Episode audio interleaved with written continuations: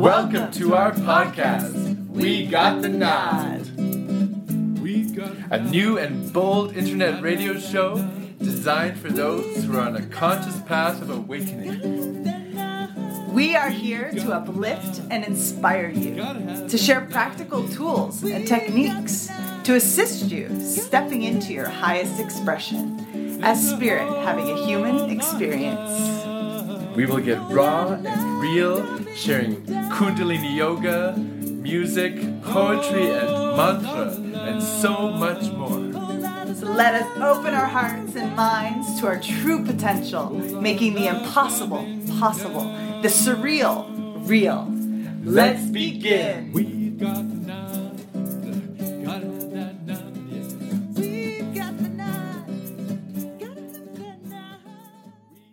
Salam. I want to speak about the feminine principle as it applies to intimate relationship.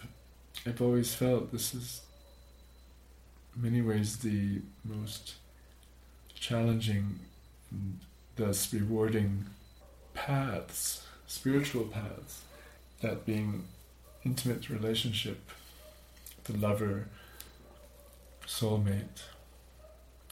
Only thing that comes close is a master disciple relationship. Which it is, really. Except that we're both masters, both disciples. That's a key. If one partner feels superior to the other, thus one feels inferior to the other, this is not healthy. It's not really tantric. Even the most experienced master, by very nature of that role as master, is an eternal student. They're always humble, returning to the beginning. Like the Zen proverb, always start at the beginning. There's an innocence, humility. In that way, they see everyone as a teacher. Today, I want to speak specifically about really knowing someone in an intimate relationship. Is it possible? Certainly, in a way, we can see this as the ultimate goal in a traditional master disciple relationship. The disciple wants to know the master intimately, they want to know the soul of their teacher to merge as one. This is what the master can bestow, can at least give a glimpse of solely by their presence. And this is the same magic, same medicine, divine medicine that is available in intimate soulmate relationship. And I'm going to speak primarily about the traditional male female Shiva Shakti metaphor. What I've learned in my intimate relationship is that there's always going to be, there will always be an aspect of the other that I don't know. And this is a good thing. Call it the unknown and or the unknowable. Because unless that person is self-realized, and even then, they don't fully know themselves. My lover, if there are aspects of herself that she is yet to discover, those same aspects I am yet to discover. In that way, she remains forever familiar and stranger, both. And it's beautiful. This is what gives the relationship breadth and adventure, that unknowable, the unknown. It's life. If we knew everything, if everything was predictable, wouldn't life be a total drag? Yet I think this is a very easy distinction when we speak about codependent relationships. In the same terms, a codependent relationship then is where both partners have given up on that freedom, that adventure, that the unknown. They've sold out in a way, cashed in their chips. They're happy enough with what they have, and the unconscious contract then is I'm not going to push you on your limits if you don't push me on mine. Let's stay within our comfort zone together. Let's not challenge each other. And we'll be fine. We'll be happy. Wrong. it's a recipe for disaster. I know because I've done that in the past. It's not fun. It could be fun for a while. Intimate relationships between men and women often in these same codependent scenarios, then sex becomes a crutch or a drug, a shared addiction, a means to fortify that division to as an escape, in the, in the form of an escape. Um, they can color code it, sugar coat it. This is tantra. This is beautiful.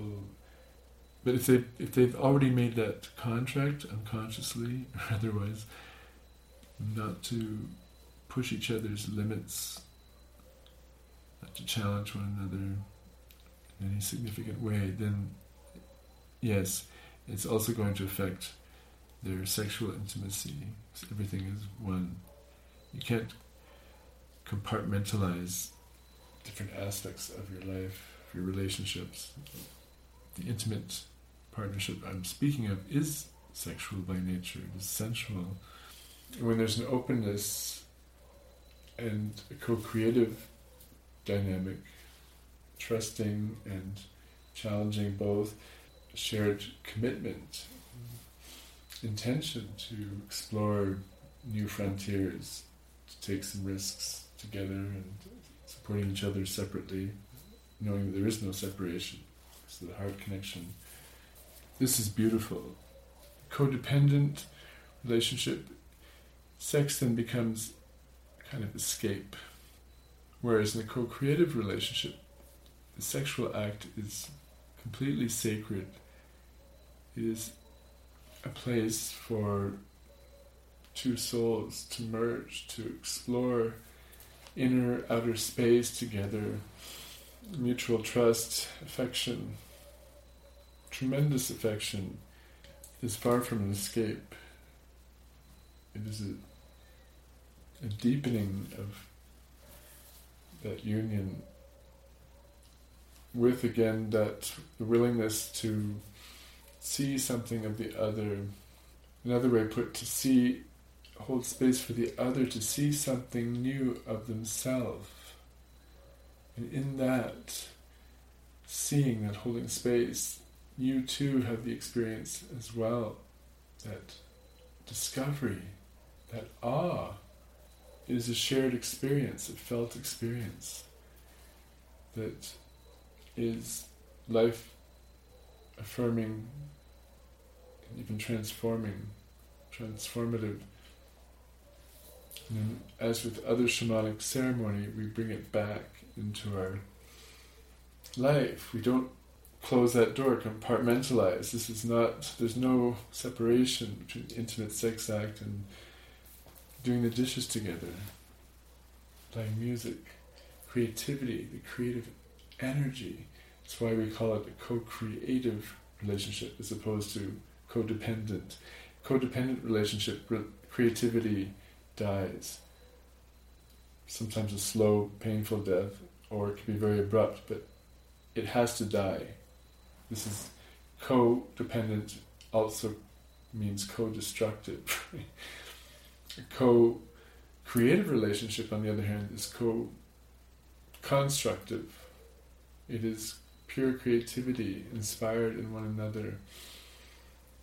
Yes, maybe times when one partner is is flourishing, creativity flowing, overflowing, and the other one is in, in perhaps a dry, fallow stage. That's okay. You don't have to judge them or do anything. Just allow that. Like the winter season. What inspired me to speak about this tonight, something very simple and profound, magical. that I haven't experienced really since I was a teenager, like this, which is this desire to kiss my lover daily, throughout the day, into the night as well.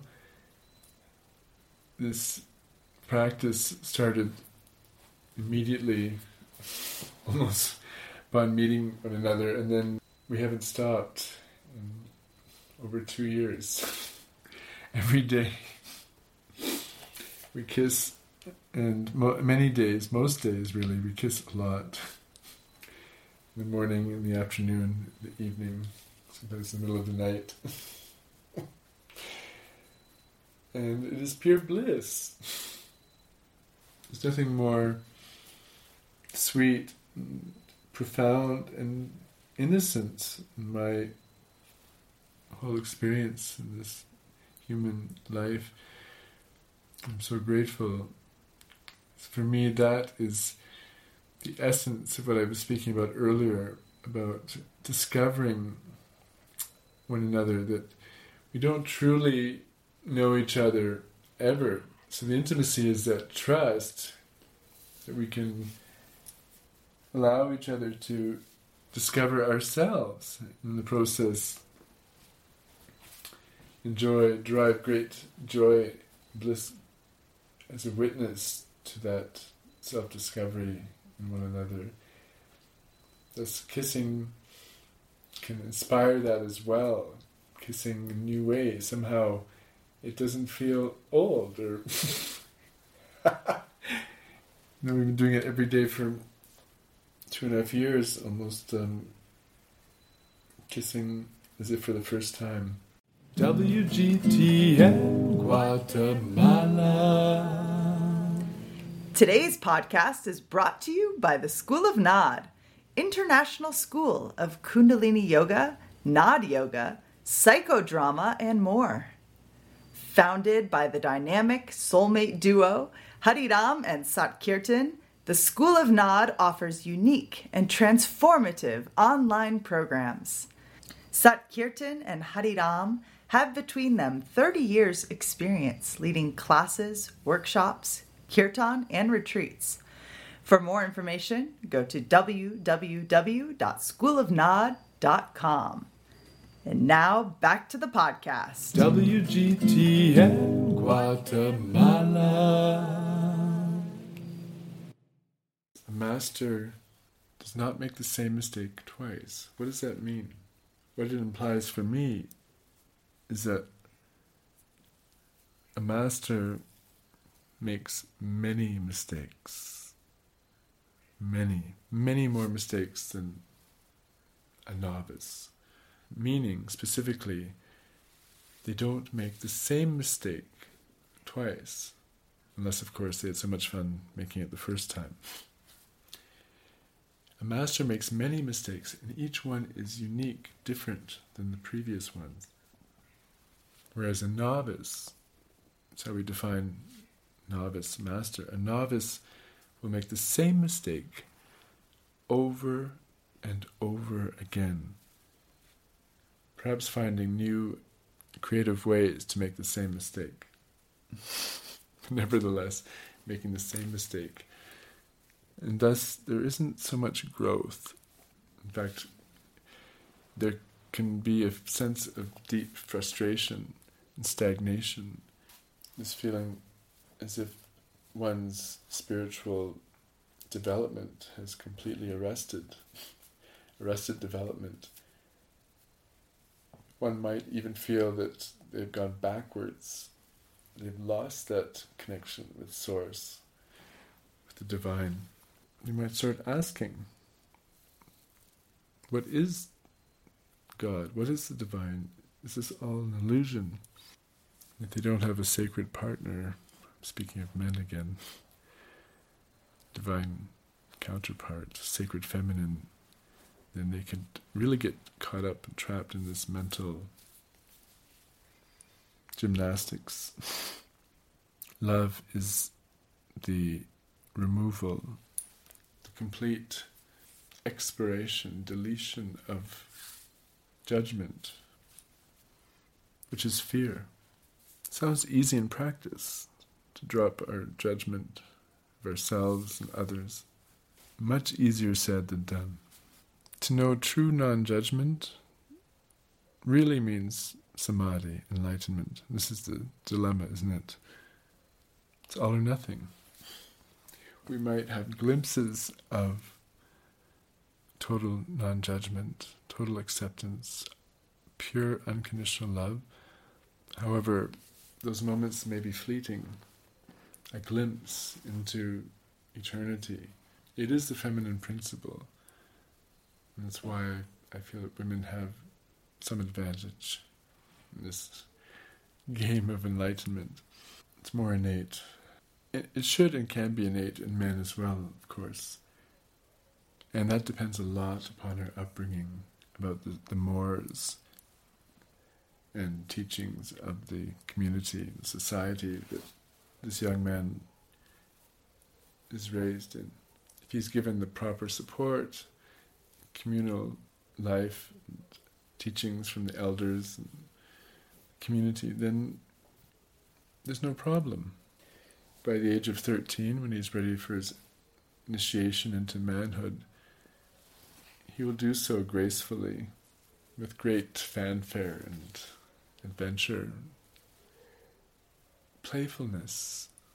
For me, the divine masculine must include playfulness, lots of it, lots of joy.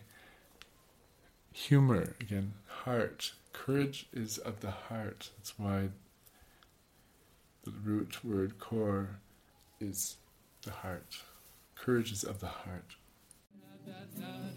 We thank you for tuning in. Please make sure to subscribe so as not to miss a single episode. We depend on you, our listeners, to build and expand our audience, to share the nod. So, if you like what you hear, please do not hesitate to share with your friends, family, and community. Sat.